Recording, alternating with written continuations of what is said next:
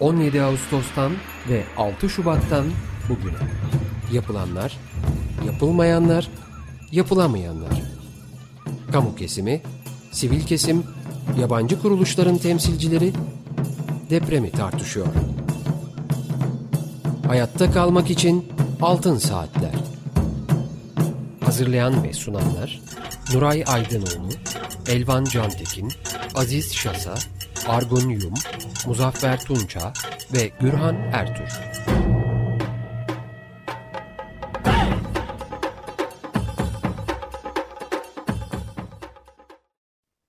Açık Radyo'da Altın Saatler programı deprem özel yayınındayız. İtabella programının yapımcısı Johnson Saesen'e çok teşekkür ediyoruz. Program saatini e, Altın Saatlere ayırdığı için. Programı Mehmet Nuray Aydınoğlu, Argun Yum, Elvan Cantekin, Muzaffer Tunca ve ben Gürhan Ertür birlikte sunacağız. Teknik masada ise Andrei Giritsku sesimizi sizlere ulaştıracak. Telefon numaramız alan kodu 212 343 40 40. Elektronik posta adresimiz açıkradyo.com.tr Depremden sonra Açık Radyo depremle ilgili gerçekleştirmiş olduğu yayınları, bunların e, ses dosyalarını ve deşifre edilmiş metinlerini Açık Radyo'nun internet adresinde yer yarıldı içine girdik dosyasında bulunduruyor. Evet, ee, aynı zamanda Altın Saatler programının podcast arşivine de Açık Radyo'nun internet sitesinden ulaşmanız mümkün. Efendim bugün konuğumuz Eren Çağdaş Bilgiç arkadaşımız. Kentsel tasarım ve planlama uzmanı, denge ve denetleme ağı, mecliste org programı koordinatörü, Bilkent Üniversitesi'nde öğretim görevlisi. Eren Bey, hoş geldiniz programımıza, merhaba. Merhabalar, hoş bulduk. Herkese selamlar. İyi yayınlar diliyorum şimdiden. Nuray Hocam, Argun Yum, Elvan Can Tekin, Muzaffer Tunca sizler de programa hoş geldiniz. Merhaba. Evet. Bu programda Denge Denetleme Ağı'nın 13 Mart günü yayınlanan meclis araştırmalarının deprem özelinde yetkinliği raporunu konuşacağız. Ama ondan önce Eren Çağdaş Bilgiç arkadaşımızdan hem denge denetleme ağı konusunda hem de mecliste ork programı konusunda bilgi rica ediyoruz. Ee, evet, teşekkürler Gürhan Bey. Ee, şöyle biz denge denetleme ağıyız. Yani toplumun çeşitli kesimleriyle farklı siyasi görüşlerden oluşan 300'e yakın sivil toplum kuruluşunun bir arada mücadele ettiği bir platformuz. Yani yanılmıyorsam salı günü itibariyle 290'dı bu sayı.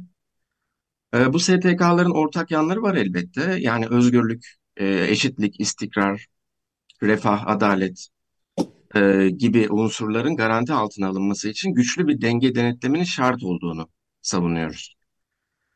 2011 e, yılında yeni anayasa çalışmaları sırasında bir araya geldik. 2012'de kurulmuş olduk resmen ve 2012'den bu yana da izleme, politika üretimi, kamuoyu oluşturma, savunuculuk yöntemleri gibi yöntemleri kullanarak denge denetleme sisteminin güçlendirilmesine katkı sunmak için uğraşıyoruz, çabalıyoruz. Meclis.org'da denge denetleme ağının kurduğu bir dijital platform aslında. E, bu yani hepimiz biliyoruz meclisin soğuk, katı, mevzuata dayalı bir dili var. Ve biz onu ısıtıp daha anlaşılır yapmak için çalışmalar yapıyoruz temelde. Bunun için e, eğitimler düzenliyoruz sivil toplum aktörlerine, yasamada katılım izleme eğitimleri, Çeşitli içerikler üretiyoruz. Bilgi notları, değerlendirme notları, çıkan kanunlara ilişkin, denetim faaliyetlerine ilişkin bilimsel raporlar sunuyoruz. Ve bu faaliyetlerimizi de karar vericilerle paylaşmak için çeşitli çalışmalar yürütüyoruz. E, Mecliste Orgun e, denge denetleme ağı ile beraber çalıştığı bir takımının dışında aynı zamanda bir de gönüllü çalışma grubu var. Az önce bahsettiğim bu eğitimin e, başarılı şekilde tamamlayan katılımcılar gönüllü olarak bizim komisyon izleme çalışmalarımıza katılıyorlar. Ve bu komisyon izleme çalışmalarının sonucunda da bir rapor yayınlıyoruz. Bu raporda yine bilimsel e, yöntemlere dayalı raporlar oluyorlar. Ve yine az önce de bahsettiğim gibi bu içeriklerimizi de karar vericilerle genel olarak milletvekilleriyle paylaşıyoruz. Böyle özetleyebilirim hem denge denetleme ağını hem de mecliste orgu. Evet, çok teşekkürler. Şimdi o zaman bu 13 Mart günü yayımlanan e, meclis araştırmalarının deprem özelinde yetkinliği e, raporunu konuşmaya başlayabiliriz. Bu raporu e, nasıl hazırladınız? E, gene bu komisyon çalışmalarını e, izleme ne zaman başladı? E, sizin tarafınızdan izlenmesi. E, bunlar e, rap, raporun hazırlığı konusunda bir ön açıklama rica ediyoruz. Tabii elbette. Şöyle ki şimdi bu rapor genel olarak yani temelde 99 depreminden sonra ta 6 Mart'a kadar kurulmuş olan 3 tane Meclis Araştırma Komisyonu'nun irdelenmesini amaçlıyor, hedefliyor aslında. Ee, 99 yılından itibaren ilki 2000 yılında olmak üzere 6 Mart'takini saymazsak 3 tane Meclis Araştırma Komisyonu kuruluyor deprem özelinde. Şimdi buna geleceğiz detaylarıyla. Ancak ondan önce ben kısaca bir giriş yapayım. Şimdi Türkiye e, yani bir deprem bölgesi artık bunu biz kabul ediyoruz. Ve yeni bir afetten doğacak işte hasar ve can kayıplarının en aza indirgenmesi için de kurum ve kuruluşların işte liyakat, hesap verebilirlik ve şeffaflık ilkelerini yeniden kurgulaması gerekiyor. Yani bunun için de demokratik bir denge denetleme mekanizmasını aslında kurmamız gerekiyor. Temelde bunu savunabiliriz, söyleyebiliriz. Şimdi Türkiye Büyük Millet Meclisi de kanun yapmanın yanı sıra aslında denetim mekanizmasına da sahip. Yani bu mekanizmaların en önemli parçası da meclis araştırmaları. Meclis araştırma komisyonları vekillerin verdiği önergelerle bir olayı işte kişiyi, kurumu derinlemesine incelemek için kurulan komisyonlar, araştırma komisyonları. Çalıştığı süre boyunca da işte birçok uzman, kurum, kuruluş çağırabiliyor. Bilimsel araştırmalar yapabiliyor, sahaya gidebiliyor. Bunlara ilişkin derin irdelemeler gerçekleştirebiliyor vesaire. Bu çalıştıkları sürenin sonunda da bir rapor oluşturuyorlar. Raporu da Meclis Genel Kurulu'nda görüşüyor, görüşülmek üzere sunuyorlar milletvekillerine. Geçtiğimiz haftalarda işte az önce de bahsettiğim gibi 6 Mart'ta kurulan bir komisyonla birlikte tarih boyunca meclis yani e, ilk o Gazi Meclisi'nden itibaren 11 tane komisyon kuruyor. Tahmin edersiniz ki hemen hemen hepsi büyük bir depremin ardından kurulan komisyonlar bunlar. Biz de e, hazırladığımız analiz raporunda bu az önce sizinle referans ettiğiniz raporda 99 yılındaki Gölcük depreminin Marmara depreminin ardından sonra raporunu vermiş ve 3 araştırma komisyonunu inceliyoruz. Onu konu alıyor. Yeni dünya modeli olarak nitelendirilen işte yönetişimin 12 temel ilkesi var aslında. E, bu raporumuzu okursa eğer dinleyiciler e, ona da ulaşabilirler detaylı olarak. E, bilimsel olarak bu e, yöntemleri ele alıyorlar. Uzun uzun bahsetmeyeceğim bunlardan ama genel olarak hepimizin sık sık e, son günlerde duyduğu işte hesap verebilirlik, şeffaflık, katılımcılık, insan hakları, işte etkinlik, verimlilik, sürdürülebilirlik gibi ilkeler bunlar. Bunlar sosyal bilimlerde işte sıkça rastlanılan, sıkça başvurulan yöntemler. Ee, tabii bu modelin sundukları, yani iyi yönetişim modelinin sunduklarının yanı sıra bizim birlikte çalıştığımız danışmanlarımız da var. Fikir alışverişi yaptığımız, bilgilerini aldığımız. Ee, Profesör Doktor Fahri Bakırcı ve e, Doktor Mustafa Biçer'le birlikte yaptığımız toplantılar da tabii bu Meclis Araştırma Komisyonu raporunun izlenmesi, izlenmesinde bize yol gösteriyorlar. Dolayısıyla biz de diyoruz ki şeffaflığı, çoğulcu yapıyı ve katılımcıyı alalım. Bu ilkeleri alalım ve bu raporları inceleyelim. Bir de üzerine objektif ve somut çıktıları e, temel aldığımız göstergelerle izleyelim bu raporu. Şimdi e, bu kısaca yine uzun uzun bahsetmeyeceğim yine tabii ki bu ele aldığımız, bu raporu incelerken ele aldığımız ilkelerden ama Genel olarak bu komisyon izleme çalışmalarında şeffaflığı ele alırsak işte şunları sorabiliriz. Komisyon hakkında bilgiye, gerekçeye ulaşabiliyor muyuz gibi ya da işte e, bu e, araştırma komisyonunun kurulduğu tutanaklara ulaşabiliyor muyuz gibi. E, diğer yandan çoğulcu yapıya baktığımız zaman aslında başkanlık divanı seçilirken muhalefete yer veriliyor mu bu komisyonlarda? Komisyon üyelerinin siyasi partilere göre dağılımı dengeli mi aslında? Bunları inceliyoruz. Uzmanlık incelemesine bakıyoruz. İşte araştırma kapsamında acaba objektif bir uzmanlık incelemesi mi yapılmış? Katılımcılığa bakıyoruz. İşte toplantılara her görüşten, meslekten uzman çağrılmış mı? Çağrılan uzmanlar arasında sivil toplum aktörleri var mı? Akademisyenler var mı? Meslek odaları temsilcileri var mı? Çünkü ya bu şunun için önemli. Az önce de bahsettiğim gibi meclis araştırmaları bir konunun olayın, işte kurumun neyse araştırılması için çok büyük bir yetkinliğe sahip. Dolayısıyla sunduğu önerilerle bir yaptırımı da var. Yani bu anlamda e, ne kadar katılımcı olursa o kadar da önemli Meclis Araştırmaları Komisyonu. Sadece Meclis Araştırmaları Komisyonu değil tabii ihtisas komisyonları da bu konuda önemli. E, somut öneri ve çıktılar doğrultusunda da şu soruları soruyoruz biz. Yani acaba e, bu Meclis Araştırma Komisyonu raporlarının sunduğu öneriler doğrudan kurum, kuruluş, mevzuat ya da kişiye istinaden yazılıyor mu? Yoksa genel havada mı bırakılıyor? Gelir geçer cümlelere mi dayalı? Bunları inceliyoruz. Şimdi az önce de bahsettiğim gibi bu 2000 yılında yazılan raporu, sunulan raporu, 2011 yılında yazılan raporu ve 2021 yılında yazılan raporu az önce bu saydığım size ölçütler doğrultusunda inceledik. Ee, çıktılardan hemen çıktılardan bahsedeyim. Detaylı olarak hangisi karşılıyor, hangisi karşılamıyor istersek konuşuruz daha sonradan zamanımız olursa ama genel olarak yaptığımız araştırma sonucunda e, bu tüm komisyon raporlarının, üç tane komisyon raporunun da hemen hemen, yani hepsinin değil tabii ki hemen hemen tüm ölçütleri karşıladığını görebiliyoruz. Ancak son iki raporun yani 2011 ve 2021 yıllarında dağıtılan raporların çoğulcu yapı ölçütlerinin ikisini karşılamadığını görüyoruz. Yani kısacası bu iki komisyon çoğulcu yapıda kurulamıyor son iki komisyon. Bu ne demek? Şu demek, başkanlık divanları ve komisyon üyeleri o dönemde mecliste bulunan siyasi partiler açısından dengeli bir biçimde oluşturulmamış.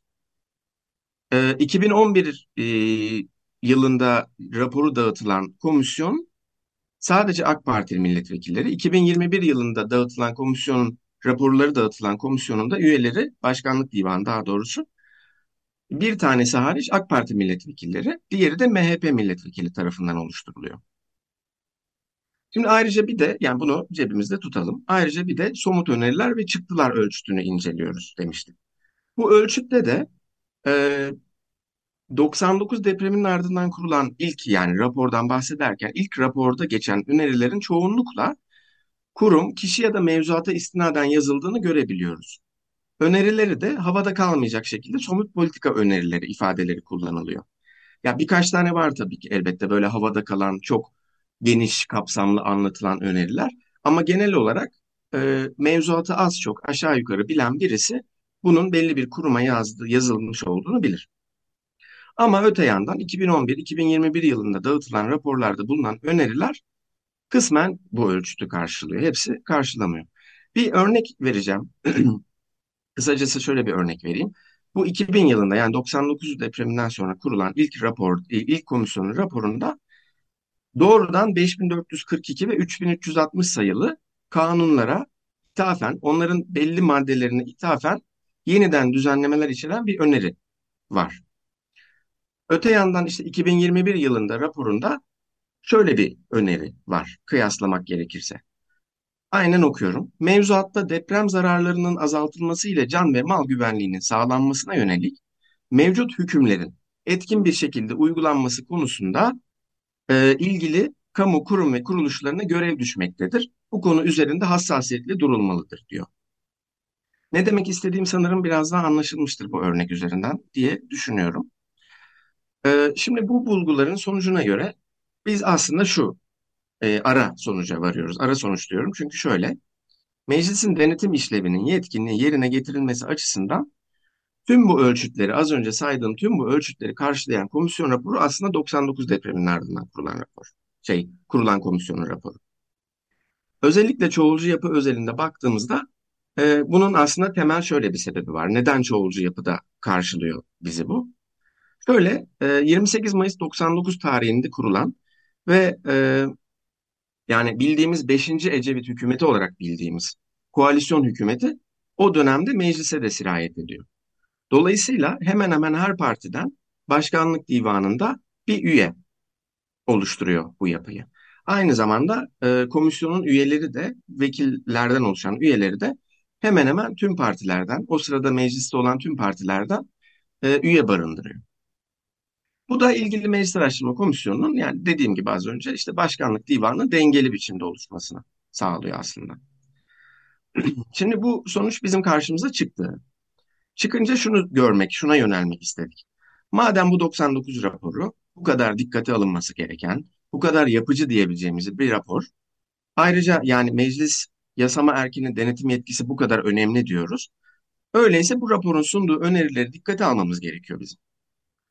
2000 yani bu 23 yılda ne kadar dikkate alınmış bu rapordaki öneriler onlara bakmamız gerekiyor. Ee, bu ilk rapor 39 tane öneri sunuyor. 39 tane öneri e, belediyelere, telekomünikasyon şirketlerine, işte meclisin kendisine, bakanlıklara doğru yönlendiriliyor. Yani onlara e, yapılan öneriler aslında. Bunları görünce biz bu sefer bu önerilerin ne kadar uygulandığına tek tek bakmak istedik. Şimdi 99 depremi Meclis Araştırma Komisyonu raporunda bulunan 39 tane önerinin yani 41 tane alt öneri yani bazı öneriler çünkü iki cümleden oluşuyor mesela ve farklı önerileri içeriyor. Toplam 41 tane alt önerinin 19'unun uygulanmış olduğunu görüyoruz maalesef. 17'si uygulanmamış, 4'ü kısmen uygulanmış. Bir tanesinde sonucuna ulaşamadık. Derin bir araştırma gerektirdiği için.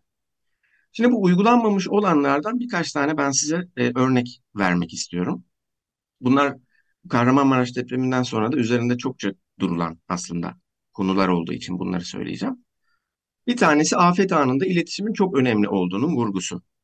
Yani e, 35. öneri diyor ki bir afet anında kesilmeyecek, bloke olmayacak, hızlı ve etkili bir haberleşme sistemi kurulmalıdır diyor. Ama e, hani bırakın bu son Kahramanmaraş depremini, ondan önce Van'da yaşadığımız, İzmir'de yaşadığımız depremlerde, Karadeniz'de yaşadığımız sellerde de gördük ki hızlı ve etkili bir haberleşim sistemi kurulabilmiş değil. Yani bırakın kurulabilmesine birçok mobil şebeke sisteminin çöktüğünü gördük biz. Dolayısıyla bunun uygulanmadığını e, deneyimlere sabit bir şekilde, deneyimlerimizle sabit bir şekilde görmüş olduk. Bir diğer öneri, 99 raporunun bir diğer önerisi, deprem riski yüksek olan bölgelerde heyelan, kaya, kaya düşmesi, çığ olabilecek alanlarda yerleşime açılmamalıdır demesi. Ama e, işte kaç gündür de yaşıyoruz maalesef sel felaketini. Depremin üstüne bir de sel felaketi yaşadık. Ondan önce de birçok işte Karadeniz'de yine doğuda birçok sel felaketi yaşadık. Ondan önce birçok deprem yaşadık. Ve orada da gördük ki bu e, çevresel açıdan hassas bölgelerde yapılaşmaya devam ediyoruz biz. Oturuma devam ediyoruz. Hala ruhsatlar veriliyor. Zemin etütleri çalışmaları yapılmış olmasına rağmen hala oturum devam ediyor. Bir diğer yandan bütçe içerisine alınan afetler ve sivil savunma fonları mutlaka serbest bırakılmalıdır gibi bir öneri var. Ee, şimdi 99 depreminden sonra harcamaya tahsisli özel fon hesapları kurulmadı ya da özel harcı için tahsis edilmedi. Ee, bununla ilgili zamanımız kalırsa ben bir rapordan daha bahsedeceğim. Bu biraz daha çünkü farklı bir dil, benim uzmanlık alanım da değil. Ancak bu da incelediğimiz, işte az önce bahsettiğim bir danışmanımızla beraber incelediğimiz bir konu. Ee, daha sonra üstelik bu 99'dan sonra deprem özelinde harcamaya tahsisli özel fon hesabı kurulmasına karşın kurulan fonlar sonradan ortadan kaldırılıyor. İşte en Nasıl son bu ortadan hafta. kaldırılıyor? Ee, yani e, şöyle, şimdi az önce de bahsettiğim gibi bu benim uzmanlık alanım değil. Bununla Evet. detaylı olarak girmek istemiyorum bu konuya. Ancak yine mecliste orgun bir çalışmasını e, yayının sonunda e, dinleyicilerimiz daha detaylı olarak okusun diye, daha detaylı olarak incelesin diye vereceğim. E, bu konuya çok az önce de girmek istemiyorum. Çünkü dediğim gibi Evet. etkinliğim yok çok fazla açıkçası. Aslında enteresan bir bilgi verdiniz. O fonlardaki e, kaynakların nereye Evet. ve nasıl aktarıldığını ayrıca e, incelemek mümkün. Bunu da KAHİP'ten, kamu harcamalarını izleme platformundan e, talep e, etmek üzere not alıyorum ben. Evet, Evet, evet. lütfen devam edelim. Tabii bu veriler şöyle, Gelir İdaresi Başkanlığı'nın açık kaynak olarak bize sunduğu web sitelerinde de var. Ee, ayrıca yine meclisin araştırma komisyonlarında da daha detaylı olarak bahsedilmiş bu konudan. Bu konuda yazılmış akademik e, birkaç makaleye de rastlamak mümkün internette. Basit bir araştırmayla aslında. Onu söyleyebilirim. Ee, tabii yine devam edeyim isterseniz Lütfen. önerilerin ve e, uygulanıp uygulanmadığına dair e, bulgularına. İdari yapımızda yapılacak yasal düzenlemelerle kırsal alanda planlı yapılanma statüsü getirilecek. Yıllarca ihmal edilen bu alanlardaki yapılanmalar disiplin altına alınmalıdır diye bir öneri de var. Şimdi bu yine önemli bir konu. Ee, birazcık da benim alanıma girdiği için bunu söyleyebilirim ki e, mevcut imar mevzuatımız ve planlama pratiğimiz bizim bu konuda yetersiz ve belirsiz. Yani şunu demek istiyorum. Kalkınma planı, bölge planı, mekansal strateji planı, çevre düzeni planı gibi mekan politikaları, e, imar politikaları kırsal alanların nitelikli olarak planlanmasına olanak sağlamıyor. Yani şu demek bu da, kırsal bölgelerin yalnızca sınırları var. Merkezleri var ya da yerleşim alanları belirleniyor bu planlarla birlikte. Bu çerçevede kırsaldaki yapıların disiplin altına alınmadığını rahatlıkla söyleyebiliriz biz aslında. En önemlisini en sona bıraktım. Bu yine bu konuda bizim e, hem araştırma geliştirme koordinatörümüz Hakan Yavuz Yılmaz'la beraber yaptığımız bir çalışma da var. Gece kondulaşma ve kaçak yapılaşmayı teşvik eden imar hafta politikasından kesinlikle vazgeçilmelidir diye bir öneri var. Bu şunun için önemli. Yine bunu sıkça duyduk. Ama şöyle bir bilgi var elimizde. Türkiye'de 99 Gölcük depreminden önce yaklaşık 11 imar affı yasası çıkarılıyor. 99 depreminden önce bakın bu. Ama işte 99 depremi gibi büyük bir felaket geliyor başımıza ve sonra uzmanlar tarafından da sıkça eleştirilen bu imar affı dediğimiz şey depremden sonra 99 depreminden sonra tam 8 kere çıkarılıyor. Torba yasalarda çıkarılıyor, işte süresi uzatılıyor, başka bir yasa içerisine çıkıyor vesaire ama çıkıyor. Toplam 19 etti. Evet toplam 19 ediyor. Yani bu çok vurucu. Ee, bunu da e, yani keşke araştırma imkanımız olsa bu deprem bölgesinde yıkılan yapıların hangisinin imar affından yararlanıp yararlanmadığını keşke inceleyebiliyor, araştırabiliyor olsak. Bu konuda şeffaf bilgiler verilebiliyor olsa bu daha e, önemli bir hale gelecek aslında. Şimdi şöyle, e, yani kısaca ben özetlemem gerekirse raporu, meclis araştırması dediğimiz şey aslında yani başta da söylediğim gibi kuvvetler ayrılığı ilkesine dayanarak parlamentonun yürütmeyi denetleme yöntemleri arasında en etkili olanı. Yani bakanlıkları, belediyeleri, meclisin kendisini, ya bunları denetleyen en önemli unsur meclis, Türkiye Büyük Millet Meclisi. Hukuki açıdan da bu böyle. Anayasanın 98. maddesinde de yer alıyor bu. Meclis kendi iş düzlüğünde de tanımlanıyor, çeşitli kanunlarda da tanımlanıyor. Meclis araştırmasının işlevinin yerine getirilmemesi demek, yürütmenin denetlenmemesi demek. Yasama tarafından belirlenen önerilerin yerine getirilmemesi demek. Yani Kahramanmaraş merkezi depremin etkileri göz önünde bulundurduğumuzda aslında oldukça olumsuz sonuçlar doğurduğunu görebiliyoruz biz. Yani bu şekilde özetleyebilirim e, evet. raporumuzu. Çok teşekkürler. E, işin enteresan tarafı tabii ki e, bu araştırmaları yapan, raporları hazırlayan e, Türkiye Büyük Millet Meclisi olduğu gibi aynı zamanda e, imar aflarını çıkartan da Türkiye Büyük Millet Meclisi'nin evet. E, genel e, kurulu.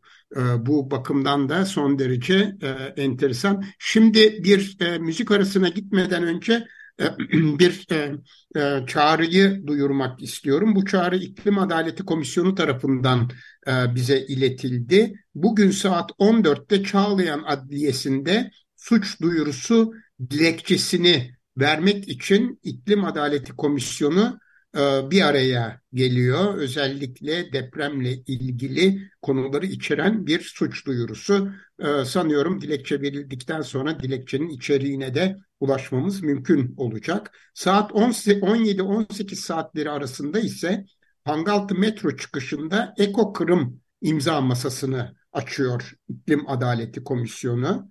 18 ile 19.30 saatleri arasında da yine Pangaltı'da Nostalji Kitap Evi'nde Hatay Deprem Dayanışması'ndan e, dostlarımızla buluşuyoruz diyorlar. Programı müsait olanları e, davet ediyorlar, e, beklediklerini ifade ediyorlar. E, bu şimdi okuduğum e, çağrı İklim Adaleti Komisyonu'nun çağrısı. Şimdi bir müzik parçası dinleyelim. Ondan sonra programımıza devam edeceğiz. Açık Radyo'da Altın Saatler programı deprem özel yayınının ikinci bölümündeyiz. Bugün konuğumuz Eren Çağdaş Bilgiç. Kentsel tasarım ve planlama uzmanı, denge ve denetleme ağı, mecliste org programı koordinatörü, aynı zamanda Bilkent Üniversitesi'nde de öğretim görevlisi. Kendisiyle 13 Mart günü yayımlanan meclis araştırmalarının deprem özelinde yetkinliği raporunu konuşmaya devam ediyoruz. Nuray Hocam buyurun sizin bir sorunuz var. Evet birkaç sorun var. Ben e, gayet güzel bir liste halinde e, düzenlenmiş e, komisyonun e, 99 komisyonunun önerileri ve bunların e, bunlarla ilgili bulgular ve e, bu burada e, önerilen hususların gerçekleşip gerçekleşip gerçekleşmediğini e, ifade eden bir kolon da var. E, böyle üç kolonda e, çok iyi bir biçimde şey olmuş. Şimdi orada 20. sırada e, 20. sıradan başlayarak aşağı doğru birkaç konuda görüşlerimi ifade etmek istiyorum. Mevcut yapı ve altyapıların afet olmadan güçlendirilmesi ve yenilenmesi çalışmalarına kamu binalarından başlayarak önem ve öncelik verilmeli.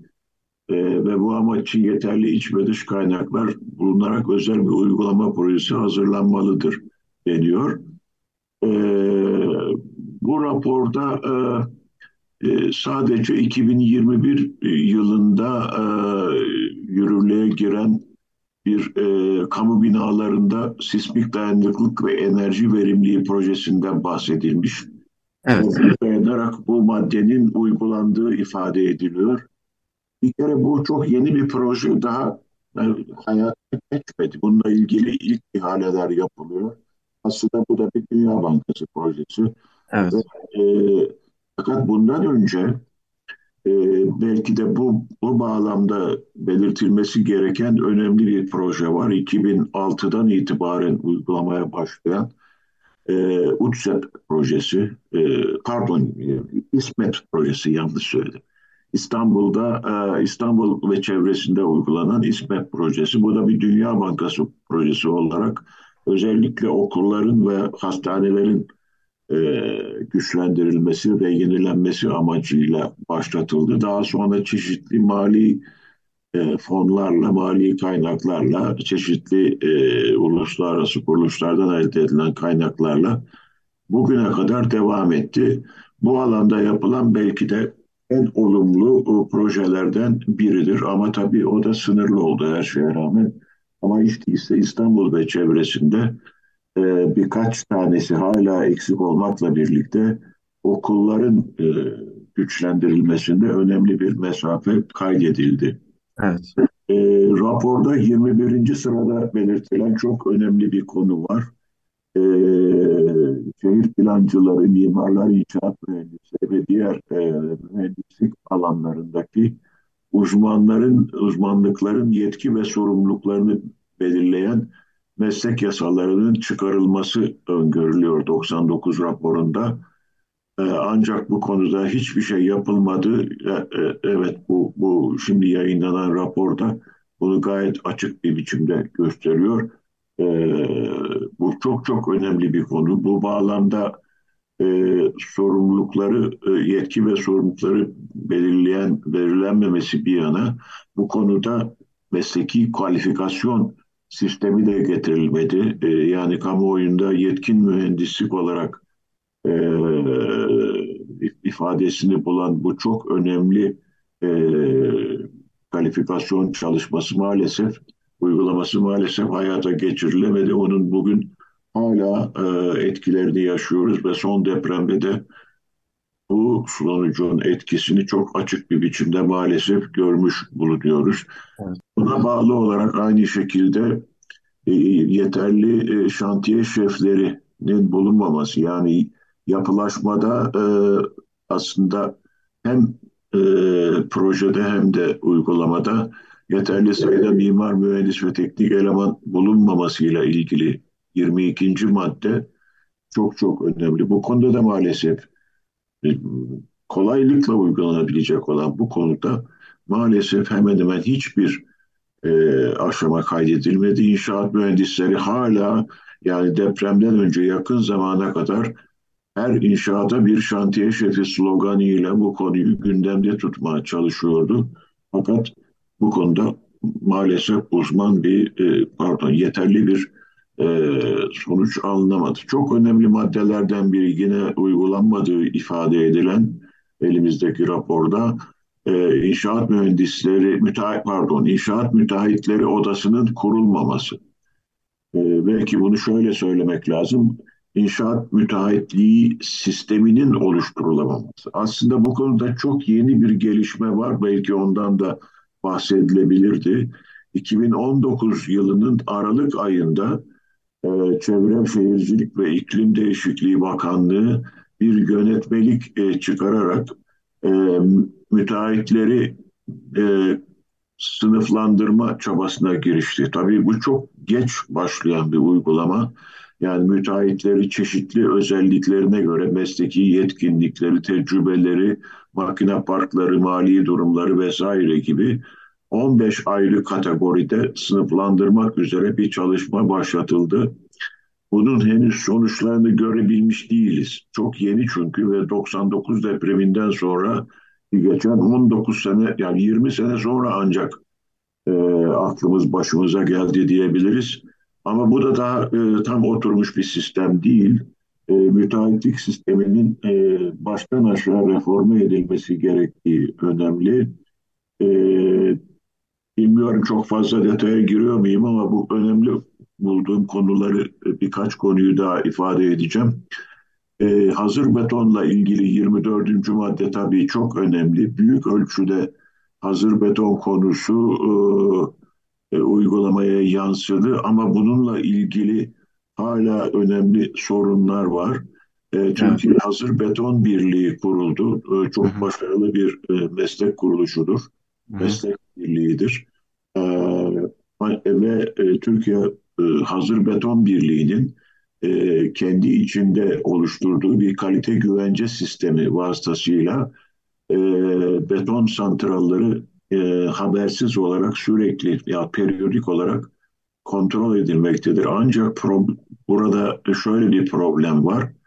E, hazır betonun e, kullanımı e, zorunlu hale getirilmiş olmakla beraber e, kalite kontrolü bakımından sorunumuz var. Çünkü e, bütün hazır beton firmalarının bu Türkiye Hazır Beton Birliği'ne üyeliği zorunlu değil. O nedenle e, pek çok dışarıda kalan firma herhangi bir kalite denetimi olmaksızın beton üretiyorlar. Bu konu dolayısıyla e, hazır betonun avantajını tam olarak uyguladığımızı ifade edemeyiz. Aynı şekilde e, elimizdeki raporun, hazırlanan raporun e, çok doğru bir biçimde ifade ettiği gibi vibratörle yerleştirme zorunlu fakat uygulamada vibratör kullanımı maalesef hiçbir şekilde e, söz konusu olmuyor, uygulamada uygulanmıyor ve bu konu maalesef tabii e, hiç kontrol edilmiyor. Evet. E,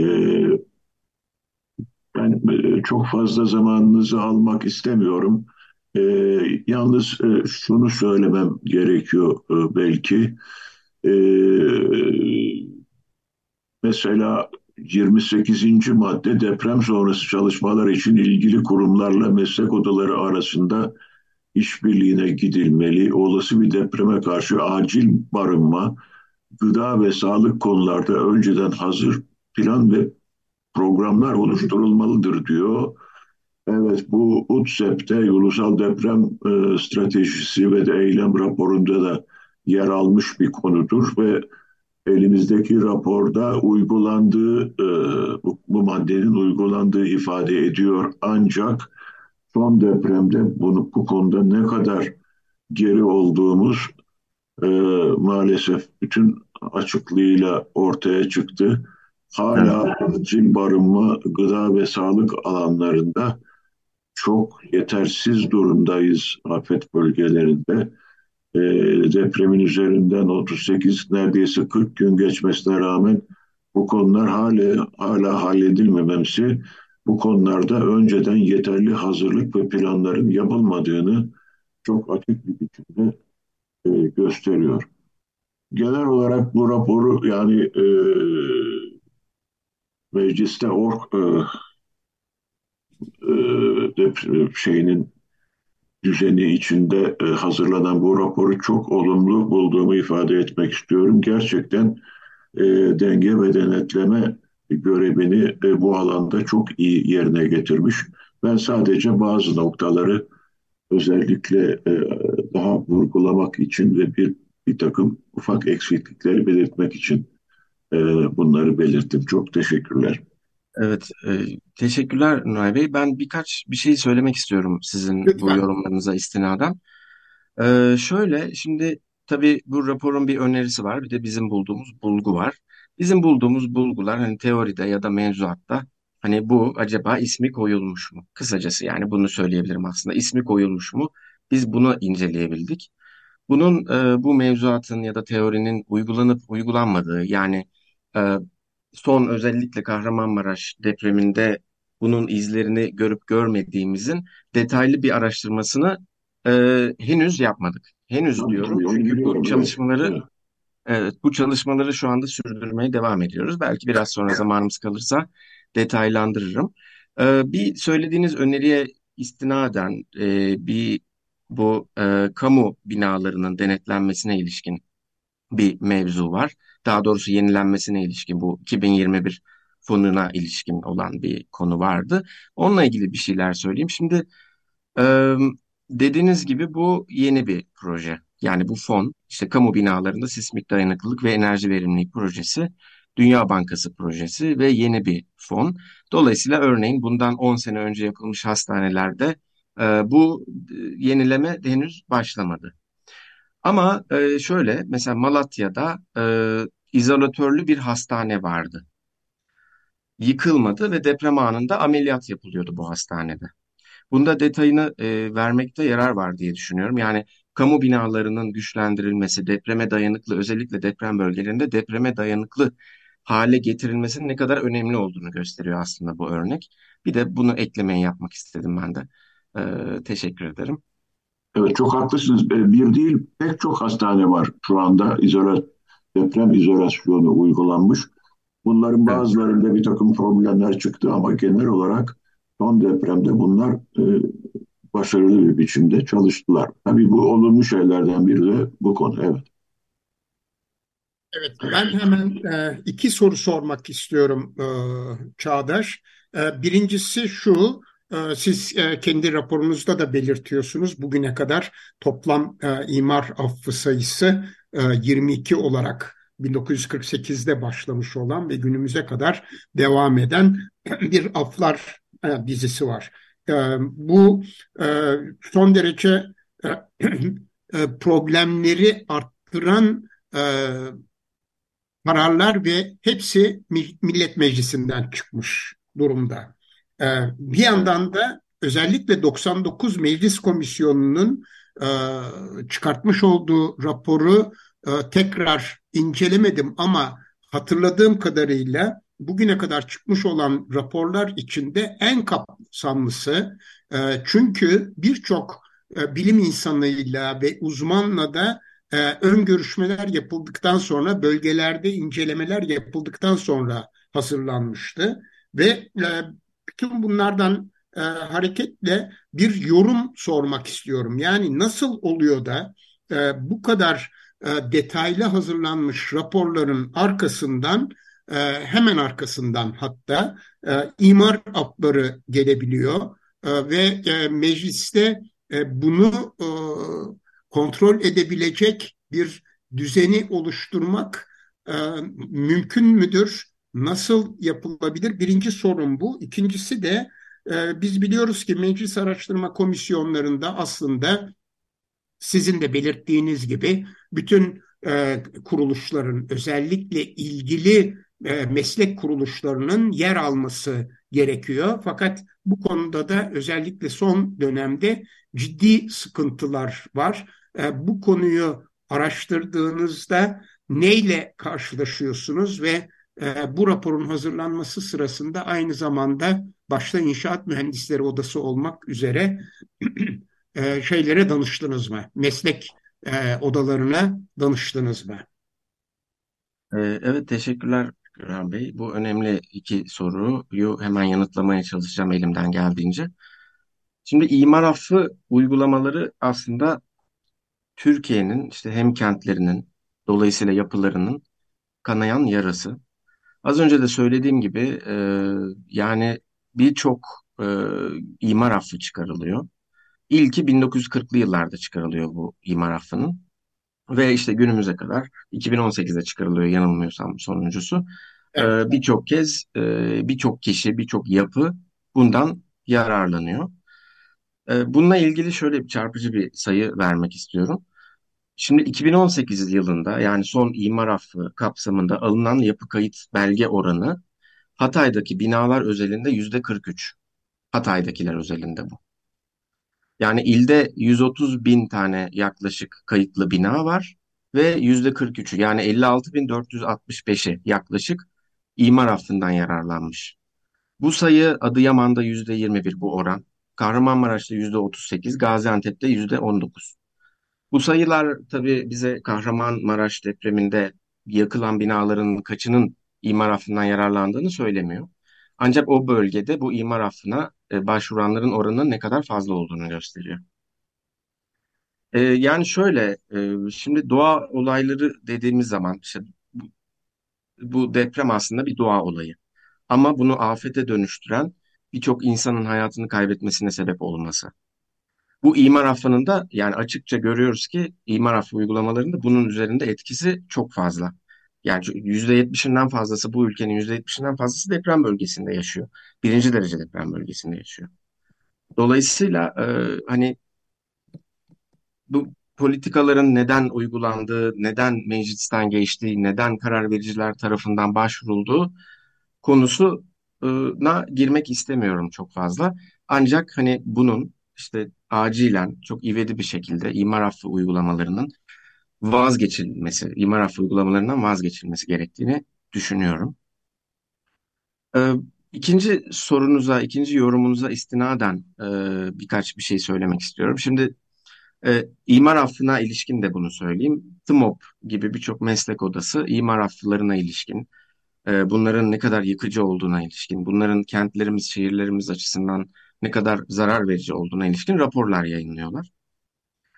E, yani siz de öngörürsünüz ki TMOP meslek odası olarak yani Türkiye'nin en önemli teknokratik girişimlerinden, organizasyonlarından bir tanesi. Dolayısıyla e, az önce de dediğim gibi deprem bölgelerinde e, danışılması gereken ilk oda olmalı. Öyle değil mi? Yani şehir plancıları olsun, inşaat mühendisleri, peyzaj mimarları, e, jeoloji mühendisleri. Mimarlar. Evet, evet, aynen öyle. Dolayısıyla e, bu odanın mevzuat gereğince güçlendirilmesi gerekiyor başvurmamız için. Ancak yani bu e, işte 99 yılından itibaren ben yine söyleyeyim bunu. 22 yıllık, 23 yıllık süreç içerisinde Türk Mühendis ve Mimarlar Odaları Birliği Kanunu, işte yapı denetimi hakkında kanun, imar yasası gibi önemli mevzuatlarda birçok değişiklik yapılıyor. Mesleki denetim uygulamaları değiştiriliyor. İşte bunların örneği 3194 sayılı imar yasası. 2013'te yapılan düzenlemeyle birlikte denetim uygulaması ortadan kaldırılıyor. Ya bunun detaylı olarak bakabilirsiniz. İmar yasasının 8. maddesinin I bendi. Eklenen bir düzenleme var bu konuda. Doğrudan mesleki denetimi elinden alıyor, uygulamayı kaldırıyor. Ee, yani dolayısıyla e, hani az önce de söylediğim gibi TMOP gibi önemli teknokratik bir yapının güçlendirilmesi gerekirken çeşitli mevzuatlarla onların güçlerinin elinden alınması maalesef kanayan yaramızın üzerine tuz basan başka bir faktör olarak karşımıza çıkıyor. Yani bilmem e, anlatabildim mi, yanıtlayabildim mi sorularınızı çok net, çok net. Hemen Elvan'ın sorusu var. Ee, ben şeyi sormak istiyorum. Şimdi e, raporda 99 rap, şey sizin raporunuzda 99 Meclis Araştırma Komisyonu raporu üzerinde ağırlıklı olarak duruluyor. Çünkü sizin de söylediğiniz gibi bu rapor gerçekten en kapsamlı olanı ve de daha en somut önerilerle geleni.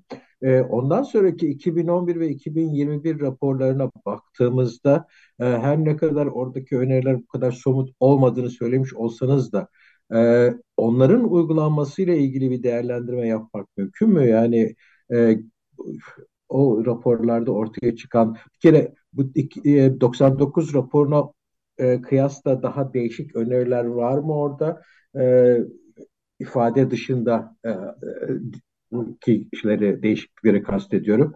Çünkü ifade örneğini siz de verdiniz. E, aşağı yukarı aynı şeyi söylüyor fakat çok daha nasıl diyeyim ortada bir ifade. Çok daha her tarafa çekilecek bir ifade. E, bu konuda bir şey var mı? Yani iki, e, hani 99'dan sonraki dönem içerisinde e, bir, bir şey, gelişmeden bahsetmek mümkün mü?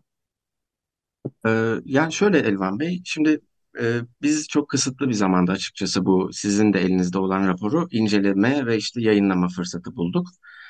Ee, dolayısıyla şimdi ilk, ilk bu 2000 yılında yayınlanan raporun 39 tane önerisi var. Ancak 2011 ve 2021 yılındaki raporlarda daha fazla. Hani 200'ü 300'ü aşkın 600'e yakın hatta öneri seti mevcut. Bu öneri setlerini biz e, hani detaylı olarak derinlemesine bütün önerilerin incelenip incelenmediğine bakmadık, bakamadık. Böyle bir dediğim gibi az önce zamanımız olmadı. Ancak e, şunu söyleyebiliriz ki işte yaptığımız araştırmalarda e, e, elbette öneriler arasında uygulananları var. İşte AFAD, AFAD'ın yeniden yapılanmasına, Kızılay'ın yeniden yapılanmasına ilişkin bazı önerilerin e, uygulandığını görebiliyoruz. Mevzuatta uygulandığını görebiliyoruz. İşte örgütlenme biçiminde e, uygulandığını görebiliyoruz. E, ama şöyle de bir örnek vereyim. Yani şöyle de bir e, ipucu vereyim. Bunun tabii bu e, elinizden altında bulunan deprem meclis araştırma raporunun analiz raporu daha bir başlangıç, temel oluşturuyor dolayısıyla. E, daha sonra inceleyeceğimiz analiz raporlarında ve e, gönüllü çalışma grubumuzla beraber inceleyeceğimiz araştırma komisyonu raporlarında, analizlerinde bunlara detaylı olarak yer vereceğimizi söylemek isterim. Yani e, az önce de söylediğim gibi özetle biz aslında 2000 yılında yapılan 99 depreminden sonra çıkarılan komisyon raporunu önerilerini inceledik. Genel olarak hangi komisyon raporunun ölçütlerimizi işte az önce de bahsettiğim şeffaflık, çoğulcu yapı ve benzeri ölçütleri karşıladığını inceleyebildik. Evet. Ama e, bizim elimizde bu bulgular sonucunda 2000 yılının yani 99 depreminden sonra yazılan raporun daha somut, daha ayakları yere basan işte daha dikkate alınması gereken rapor olduğunu gördüğümüz için bu raporu inceledik. Diğer raporların tabii ki önerilerinde uygulanıp uygulanmadığına dair detaylı bir araştırma yapılması gerekiyor. Bunu kabul ediyorum. Ee, bir de bir şeye buna bağlı olarak şunu sormak istiyorum. Mesela bu meclis araştırma raporları çıkıyor, komisyon raporları çıkıyor ee, ve ondan sonraki süreç içerisinde mesela 10. 11. kalkınma e, planları yapıldı ve orada evet. da afetlerle ilgili e, bir takım öneriler oldu. Mesela bu araştırma raporları e, gerek bu e, kalkınma planlarına gerekse işte kısa vadeli, orta vadeli hükümet planlarına falan bunlara e, olan uyumu konusunda bir e, denetleme e, yapmak mümkün mü? E, bunu e, yani şu anda yap, bir kere yapılıyor mu öncelikle mecliste hiç karşınıza çıktı mı böyle bir şey e, ve de e, hani ne yapılabilir e, bu hı hı. bir öneri getirebiliyor musunuz bu konuda? E, şöyle Elvan Bey e, yani şimdi e, kalkınma planı dediğimiz aslında ülkenin en geniş ölçekli planı. Yani en kapsamlı olan planı olarak bizim karşımıza çıkıyor. Dolayısıyla yasamanın yani meclisin sunduğu araştırma komisyonu raporları da hem işte hem yürütmeye hem yerel yönetimlere e, hem yasamanın kendisine yön verecek olan uygulamaları kapsıyor, önerileri kapsıyor. Dolayısıyla kalkınma planlarının da içerisinde başlıca ele alınması gereken konulardan bir tanesi elbette araştırma komisyonu raporlarının sonucunda yer alan öneriler. Bunun uygulanıp uygulanmadığı yine detaylı olarak araştırma, detaylı olarak bir inceleme gerektiriyor elbette. Ama yani temel olarak az önce de işte söylediğim gibi yasama erkinin e, denetim mekanizması, meclisin denetim mekanizması e, bizim en önemli, en öncelikli dikkat alması almamız gereken e, öneri setini oluşturuyor. Adaş Bey bu raporu siz e, milletvekillerine e, ve siyasi partilere ulaştırıyor musunuz? Böyle bir e, ilişki mekanizması oluşturdunuz mu? E, evet Gürhan Bey, şöyle bu raporumuzla beraber şimdi 6 Mart'ta kurulan Meclis Son Meclis Araştırma Komisyonu'nun da güncel olarak izlediğimiz e, az önce de bahsettiğim gibi işte çalışma grubumuz var. Bu çalışma grubumuzun kapsamında yaptığımız, daha önce de bizim çalışma grubumuzun daha önce de ürettiği Plan Bütçe Komisyonu raporu gibi raporları o komisyonda üye olan ve aktif olarak yer alan milletvekillerine sunmaya, onlarla konuşmaya, onlardan fikir almaya gidiyoruz. En son e, bununla ilgili e, İyi Parti Milletvekili Durmuş Yılmaz, HDP Milletvekili Garo Paylan'la görüştük. E, yine AK Parti ve Milliyetçi Hareket Partisi'nin e, üyelerinden randevu talep ettik. E, yani başında da dediğim gibi aslında yayının mecliste orgun önemli önceliklerinden bir tanesi bu. Yani ürettiği içerikleri karar vericilerle, e, milletvekilleriyle paylaşmak. Dolayısıyla hem bu raporu, yeni bu yayınladığımız raporu hem de Deprem Araştırma Komisyonu'nu yeniden izleyeceğimiz, şimdi güncel olarak izleyeceğimiz komisyon çalışmalarını paylaşacağız elbette. Bütün milletvekilleriyle. Son 3 dakikamızdayız ama Muzaffer'in bir sorusu var. Ben genellikle e, soruları sizler sordunuz, düşündüğüm soruları. E, bu bilgilendirme konusunda kamuoyunu genel anlamda nasıl bilgilendiriyorsunuz? Yani milletvekillerinin dışında demin bahsettiğiniz. E, bir de bu komisyonlara e, katılan milletvekillerinin e, isimlerini yazmıyorsunuz. Ne, neden o? Yani onları da öğrenmek yararlı olmaz mı? Yetkinlik açısından özellikle. Hı hı. Ee, şöyle ilk sorunuz için e, Muzaffer Bey, e, bizim kurumumuzun Denge Denetleme Ağı'nın bir iletişim e, ekibi var, iletişim birimi var. Bu iletişim birimi gerek sosyal medyada, e, gerek medyada, web sitesinde e, bu içeriklerimizin yaygınlaştırmasını sağlıyorlar. Aynı zamanda e, çalıştığımız reform grupları, çalıştığımız iletişim kurduğumuz paydaşlar, üyesi e, olan sivil toplum kuruluşları bu konuda bize katkı sağlıyor. Onu söyleyebilirim. İkinci e, olarak da e, e, sorunuzu tekrar alabilir miyim Muzaffer Bey? Bu komisyonlara katılan milletvekillerinin isimlerini göremedim. Ha, Yani ha, evet, ya bir evet, de evet. yani yetkinlik açısından soruyorum bunu. Aha, e, şöyle Muzaffer Bey, tabii ki yani bu komisyonların içerisinde yer alan milletvekilleri e, bu konuda, çalışma konusunda yani komisyonun uzmanı olduğu konularda uzman olan milletvekilleri aslında. Bunlara yer vermek e, iyi olur. Ancak bu raporda hani biz bütün komisyonun bütün bilgilerini işte gerekçelerine girmedik örneğin yani neden bu komisyon kurulmuş, millet hangi milletvekilleri önerge vermiş, e, başkanlık divanı neden oluşmuş işte ya da üyeler kimler, bunların yetkinlikleri neler? Bunlara girmedik bu raporda ama önümüzdeki komisyon çalışmalarında bunu dikkate alarak e, bu raporları oluşturacağımızdan emin olabilirsiniz. Yani bu daha detaylı olarak daha e, üyelere yer veren, üyelerin yetkinliklerine yer veren bir komisyon çalışması olacaktır diye düşünüyorum. Evet, Çağdaş çok çok teşekkürler programımıza katıldığın ve bu meclis araştırmalarının deprem özelinde yetkinliği raporunu e, detaylarını bizimle paylaştığın için. E, dinleyicilerimiz mecliste e, .org programını internet sitesine girerek izleyebilirler. Mecliste.org evet. adresinden ulaşabilirler. Evet, çok çok teşekkürler sana ve bu konuda çalışan bütün arkadaşlara. E, hı. programımızı burada e, tamamlamak durumundayız. Bu akşam saat 18'de e, günün ikinci deprem özel yayınını, Altın Saatler e, özel deprem yayınını gerçekleştireceğiz. Bugünkü bu programımızda Eren Çağdaş Bilgiç, Denge ve Denetleme Ağı Mecliste.org programı koordinatörü olarak bize meclis araştırmalarının deprem özel, özelinde yetkinliği e, raporu hakkında bilgiler verdi. Akşam 18'de tekrar görüşmek dileğiyle. Hoşçakalın. İyi akşamlar, iyi günler, hoşça kalın. Hoşçakalın. Hoşçakalın.